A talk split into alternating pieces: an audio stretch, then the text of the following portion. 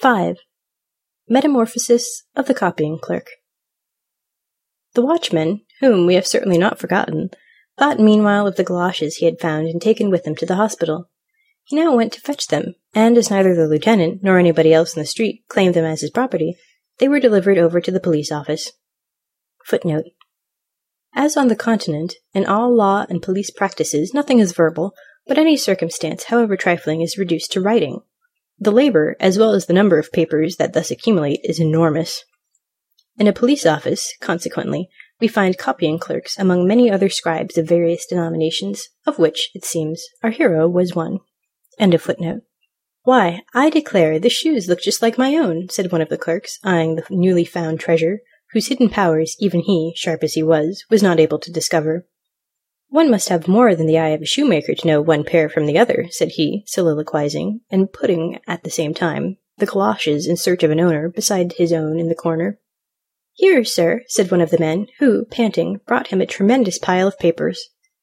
The copying clerk turned round and spoke awhile with the man about the reports and legal documents in question, but when he had finished, and his eye fell again on the shoes, he was unable to say whether those to the left or those to the right belonged to him. At all events, it must be those which are wet, thought he, but this time, in spite of his cleverness, he guessed quite wrong, for it was just those of fortune which played, as it were, into his hands, or, rather, on his feet. And why, I should like to know, are the police never to be wrong? So he put them on quickly, stuck his papers in his pocket, and took besides a few under his arm, intending to look them through at home to make the necessary notes. It was noon, and the weather, that had threatened to rain, began to clear up, while gaily dressed holiday folks filled the streets. A little trip to Fredericksburg would do me no great harm, thought he, for I, poor beast of burden that I am, have so much to annoy me that I don't know what a good appetite is. 'Tis a bitter crust, alas, at which I am condemned to gnaw. Nobody could be more steady or quiet than this young man. We therefore wish him joy of the excursion with all our heart, and it will certainly be beneficial for a person who leads so sedentary a life.